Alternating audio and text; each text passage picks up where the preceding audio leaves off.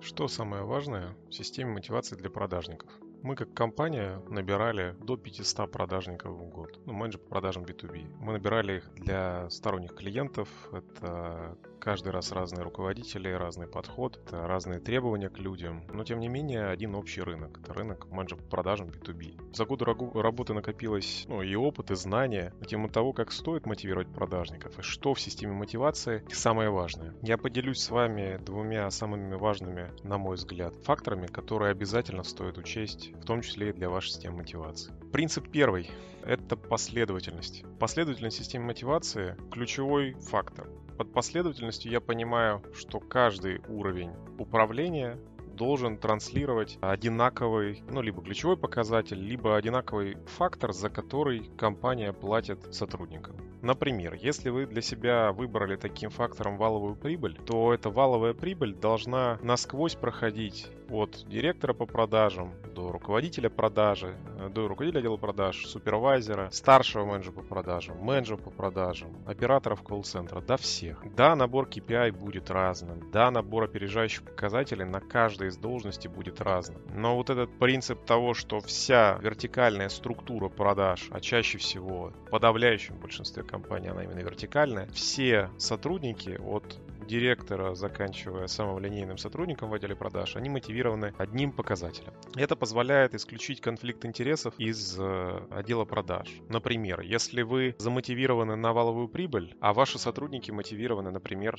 на объем продаж штуках. Очевидно, что э, менеджер по продажам в данном примере будет поливать на то, по какой цене и с какой наценкой или с какой рентабельностью будет продан товар. Важно выполнить план по штукам, потому что в продажах люди заточены все же, ну как и это абсолютно нормально, люди как существа заточены на получение личной выгоды. Если им выгодно для выполнения плана сделать план по штукам, а на план по там, валовой прибыли им, ну, по большому счету все равно, ну, у вас будет тот самый конфликт интересов. Вам придется очень много энергии, времени и внимания тратить на то, чтобы доказать сотрудникам о том, что почему-то этот показатель тоже для компании важен. Но для того, чтобы не тратить эту лишнюю энергию на доказывание очевидных вещей, вот принцип последовательности системы системе мотивации. То есть система мотивации должна быть последовательно сквозной. Это один из базовых ведущих принципов, и его понимают большинство компаний на устоявшихся рынках.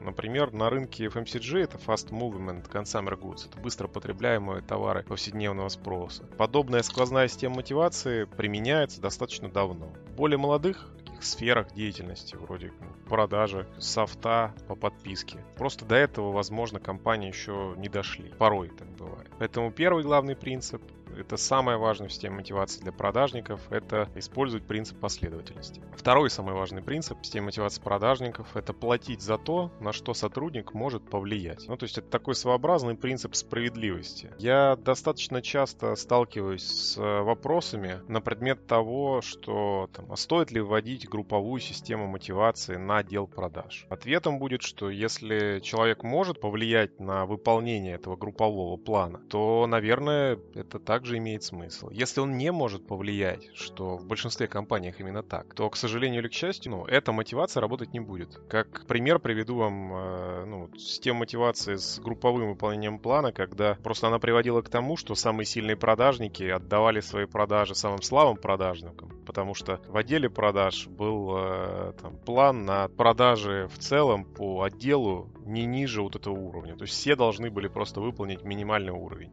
И тогда каждый из сотрудников получал бонус. Что двигало сотрудниками, которые передавали свои продажи другим сотрудникам? Что ими двигало чувство сопричастности или там желание повлиять на ситуацию? Нет, они просто хотели получить свой бонус. Они продавали больше? Да нет, конечно, они просто отдавали свою продажу, которую они зашли бы себе. Просто им выгоднее было отдать ее другому человеку, потому что они получили за это бы больше денег. Поэтому платим за то, на что сотрудник может повлиять. Таких показателей может быть очень много. Правильно назвать такие показатели, в том числе опережающими. То есть есть опережающие показатели. Это все, что ведет к запаздывающим показателям в виде денег. Ну, например, денег на счету, либо там маржинальной прибыли, как вы считаете, валовой прибыли, как вы считаете. Наценки, может быть, вы так считаете. Все эти действия активные, которые может делать сотрудник отдела продаж, либо показатели, на которые он влияет перед тем, как вы получили деньги, они могут быть записаны в такой перечень опережающих показателей и могут быть также отслежены, и точно так же они могут быть включены в систему мотивации продажника. Например, это может быть количество звонков, это может быть качество звонков, это может быть количество встреч, если вы делаете встречи. Качество встреч, например, это может быть конверсия встречи в коммерческое предложение. Это может быть конверсия из коммерческого предложения в опытно-промышленное испытание или конверсия в там, заключенный договор. Это может быть там, объем выставленных счетов, если вам это почему-то важно.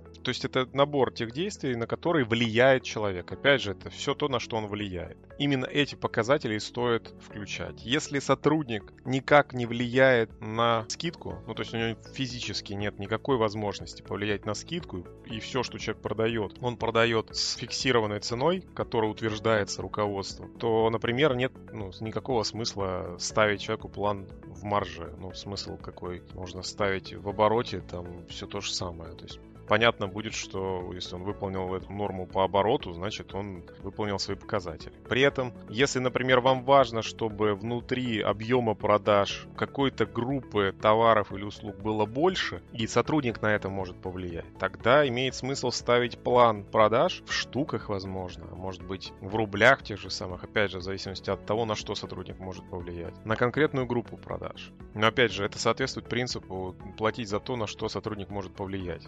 Как как антипример приведу вам достаточно популярный за последнее время такой фактор, который э, ряд компаний, прошедшие тренинги для управленцев, начали внедрять. Это коэффициент выполнения показателей компании. Ну, то есть, если компания, например, на эту неделю она заработала денег больше, чем там был план, или там месяц, например, в зависимости от отчетного периода, то тогда сотруднику платится там бонус, ну, то есть, это, например, в размере 100%. Если план недовыполнен, то часть бонуса срезается. Если если план перевыполняется, то часть бонуса, там, например, еще увеличивается на какую-то часть. Единственное, к чему это приводит, это приводит к ощущению у сотрудников такой несправедливости. Это не приводит к волшебному одушевлению всей команды и волшебной помощи друг другу для достижения показателей. То есть это просто говорит о том, что ну, сотрудники через какое-то время, не понимая, почему они должны потерять в бонусе, хотя они сделали все для того, чтобы заработать денег, они выполнили свои планы, почему они должны получить меньше, потому что Вася, идиот, не выполнил свои показатели на этой неделе.